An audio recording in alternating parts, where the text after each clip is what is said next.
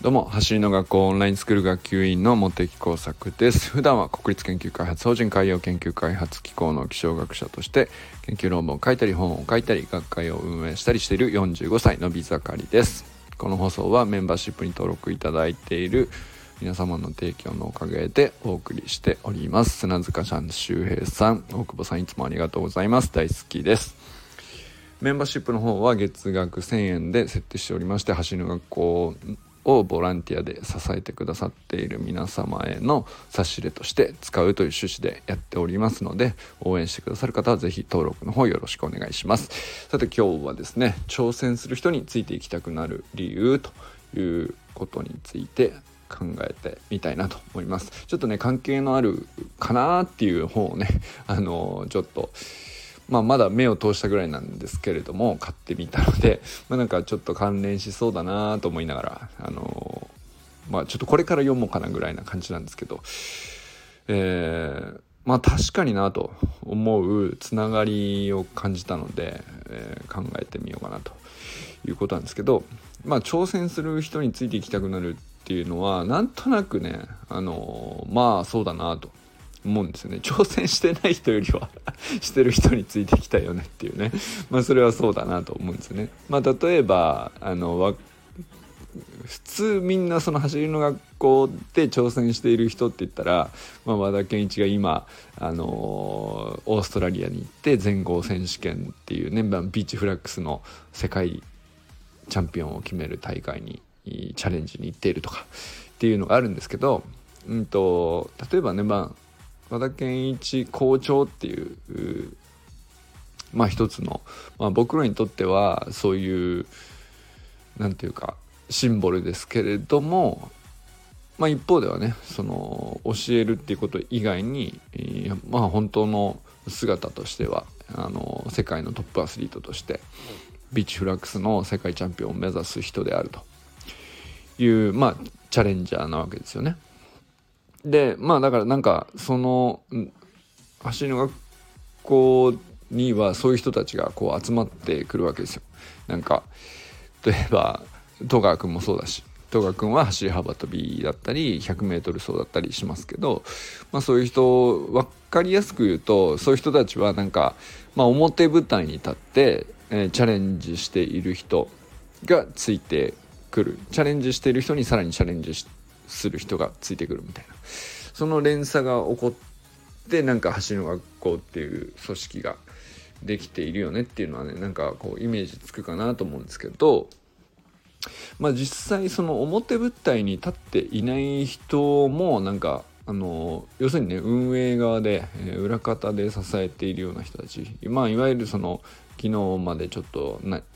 2回ほど喋った山本健太さんみたいな人も僕はチャレンジャーだと思うし、えー、まあだから山本健太さんの挑戦があるわけですよね。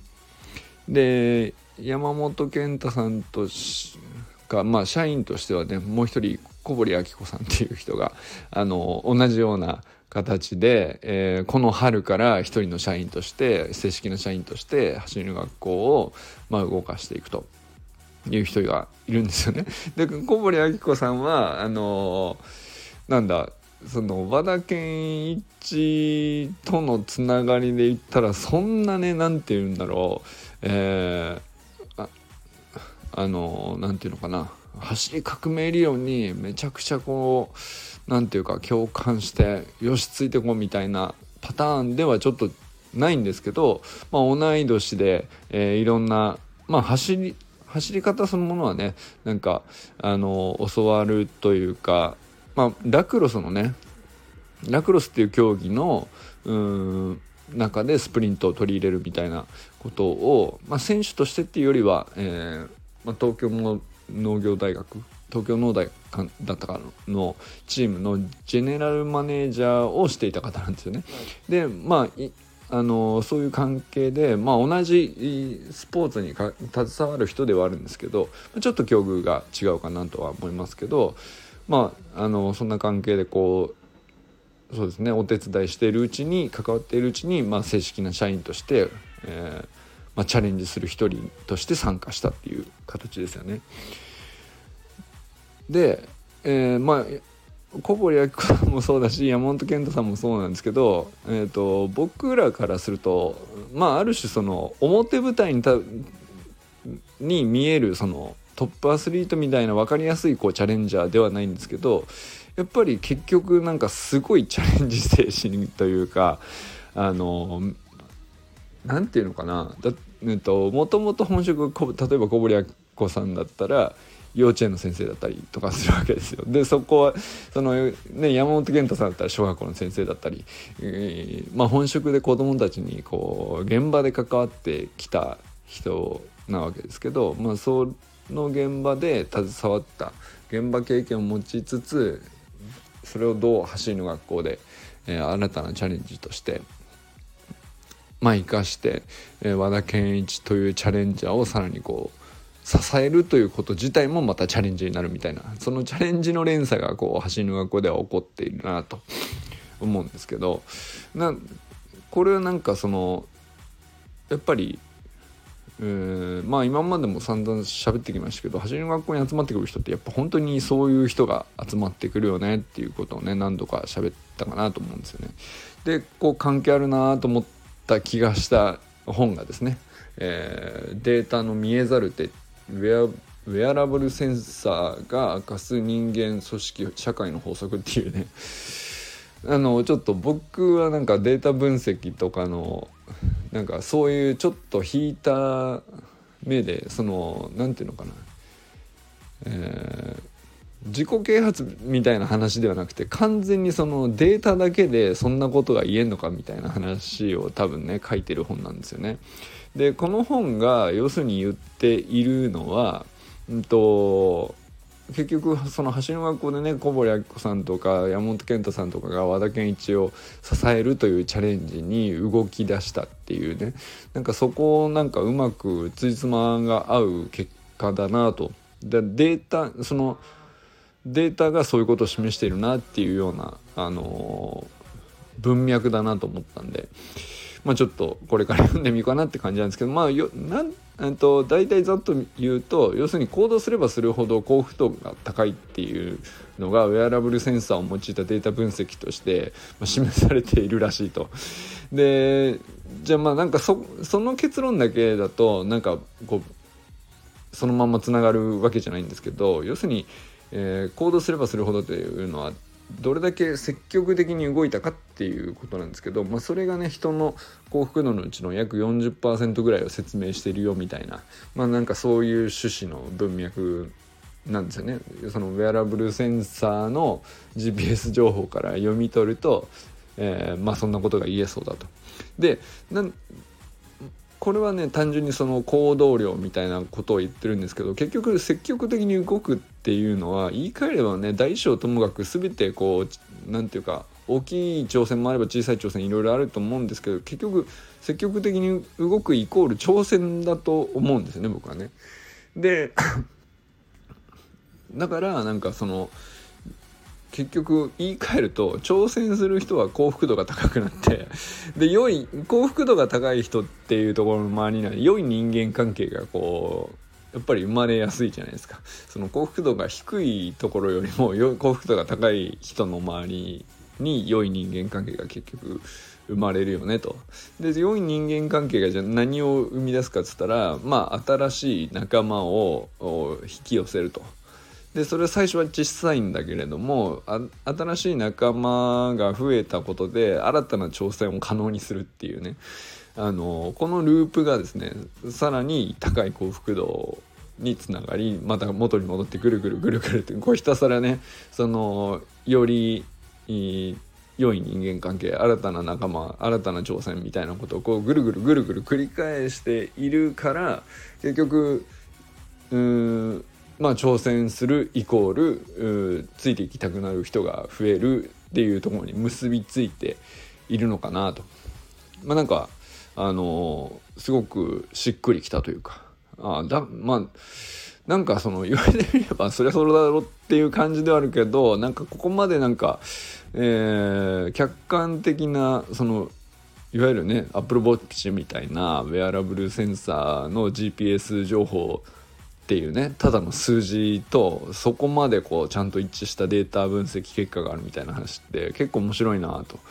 思ったりしたんですよね。まあ、実際その例えば今日はさっき喋った小堀明子さんみたいなのはあの和田健一が全豪選手権に出ると言ってオーストラリアに行っているのに今同行して実際オーストラリアにいるわけですよね でなんかついでにお友達シドニーにいるお友達にも会ってみたいなことをするわけですよそうするとまあなんかあの小堀明子さんっていう人がどういう人なのかっていうのがすごいよくわかるじゃないですか。なんか和田健一みたいなあの行動量の多い人を支えられるだけのうん行動量なんですよね小堀明子さん自体が。で和田健一みたいなその挑戦の発想であるとか挑戦する頻度であるとかそういうものがあのすごく多い人を支えられるだけの挑戦って何なのかを理解できるだけのまあその自分にもその挑戦する何て言うかマインドがあるというかだからあの社員にな 社員になるっていうことを本人も決断できるし、えー、まあ社長としての和田健一校長の側としても社員になってほしいなって思うっていう両方のこう何て言うかまあ相思相愛じゃないですけどまああのそれが成立するというかあじゃあいいよそそれだったら一緒にやろうっていう話になるわけじゃないですかそれはだからあの小堀さんだけじゃなくて山本健太さんもそうだし、えー、和田誠司さんもそうだしっていう形ですよね。まあ、それがねなんかあの要するに、えー、挑戦する人についていきたくなる理由っていうのはなんかそういうところに結局うなんていうかあのまあ理由っていうほどねシンプルにはっきりあの説明できてない気もするけど でもなんかすごくわかる気がしたなって僕の中ではそのウェアラブルセンサーの単なるデータがそこまですっきりねちゃんと幸福度を説明してるっていうところとあの何て言うの組織とか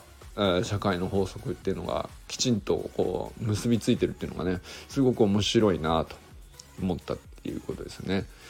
でなんかその単純に移動距離ではないと思うんですけど、うんたんうんまあ、要するに橋の学校のオンラインスクールでもいつも言われることですけど、まあ、人と比較してどれぐらい動いたかとかどれぐらいできたかとかどれぐらい速くなったかとか、えー、そういうことよりもむし過去の自分よりもいかに一歩でも、うん、何か今の自分とか未来の自分を前に進められるかっていうところにフォーカスするっていう常にね自分の軸を過去現在未来で見た時に一歩前に進めるっていうことだけにフォーカスするようなあ形で要するにテクニックであってもトレーニングの継続であっても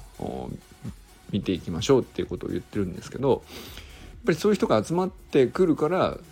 あの新しい挑戦っていう例えば少しね難しいトレーニングとか少し難しいドリルとかいうのもなんかあのなんとか挑戦してみようかなって続く人の割合が増えていく循環が起こっていくと思うんですよね。なんかあの昨日まではねそのすごく多様な、あのー、人が集まってるっていうそういう集団がなんねあのすごい素敵だねっていう話をしたんですけど多様な集団ってことはあのー、要するに同じドリルをやる時にもう全然そのまあ僕で言ったら全然こうなんていうかフィジカルが追いつかないけどミッキーでミッキーがやったら全然余裕みたいなことになっちゃうじゃないですか。その差が大きくなっちゃうわけですよね。ってことはすごい難しいんですよね。同じことを一緒にやりましょうみたいな形にはなかなかできないんですけどでもそれは横で他の人と自分を比べるっていうことをやるとそういうふうに見えちゃうと思うんですけどあくまであの同じドリルをやってるとしても過去の自分よりはあの一歩でも先にできるようになるっていうところを目指しているっていうことにフォーカスしてさえいればあの同じドリルをやってるという共通の部分っていうのと、まあ、他の人とは比較せずにあの、まあ、自分の軸に沿って過去よりも今少しでも進歩するっていうことにフォーカスして動けるということでつながっていられるのかなと思うんですよね。まあ、だからそういう何て言うか、まあ、その一番原点にいるのがやっぱり和田健一っていうチャレンジャーでそこからこう全員ねなんか同じうんつながり方というかあの何ていうか一見するといろんな理由で集まってきているんですけど社員としてでもあったりとか生徒一生徒としてであったりとかあのまあ YouTube から来た人もいればその講師の方の練習会から来た人もいればいろんなあのつながりであっても結局うん挑戦する人についていきたくなった人だけがついてきてるっていうね。そこだけが結局共通しているのでなんかその多様な人が集まってバラバラであるにもかかわらずなんかまとまっていられるっていう。なんかそういうことになっているのかなっていうのがね今日はこの本を手に取って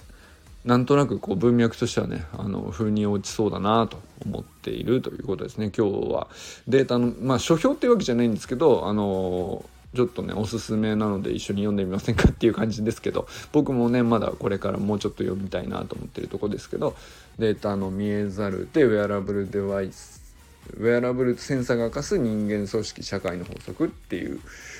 本ですね。えっ、ー、と著者著者ちょっと待ってください。矢野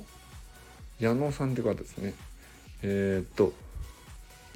矢野和夫さんっていう方が書かれた本なんですね。ちょっと待ってください。矢野和夫さんがどういう方なのかちょっとまだちゃんと見てないな。えー、Amazon のページ見ますね。えっ、と日立製作所のフェローの方です。えっとなんかあそうかそうか。電子機器を、まあ、実際作っているからこういうことができるんですね。なんかそういうデバイスを作っている人なんですねもともとね。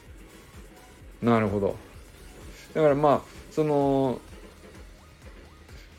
なんだろう組織論だからそういうのがをもともとやってたっていうわけじゃないかもしれないけどでもだからだからこそその何て言うか単純にねこう何て言うかデータをこう見比べてあ結局そうなんだっていうふうに見えるっていうかだからあんまりその何、えー、て言うかなあの偏りのない仮説があってそれに沿ってそれにデータを合わせ込むみたいな話ではなくて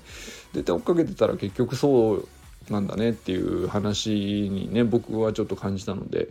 なんか本当にそれはすごい面白いなと、うんまあ、ある意味こうちょっと引いた目で見ても結局そういうことが言えるんだっていう、うん、ことなのかなと思ったっていうのがね今日ちょっとこの本に今惹かれているという理由ですね。ま、ということで今日はね挑戦する人についていきたくなる理由ということで。まあ、和田健一校長というチャレンジャーについていきたくなって、まあ、社員としてね小堀明子さんとか山本健太さんとか和田誠一さんとかがついていきたくなっているのもすごくなんか僕はこう腑に落ちるしそうそのチャレンジしている和田校長を支えるというチャレンジを見てそれをさらになんかね応援したくなる自分がいるっていうね。なんかそれはなんかすごくこういろいろ連鎖して結局こう組織として、えまとまっていくんだなと。で組織の殻が出来上がっていくっていうのがねやっぱりその走るの学校を作っているのかなというふうに思ったっていうお話でございました。ということでこれからも最高のスプリントライフを楽しんでいきましょう。 Vamos。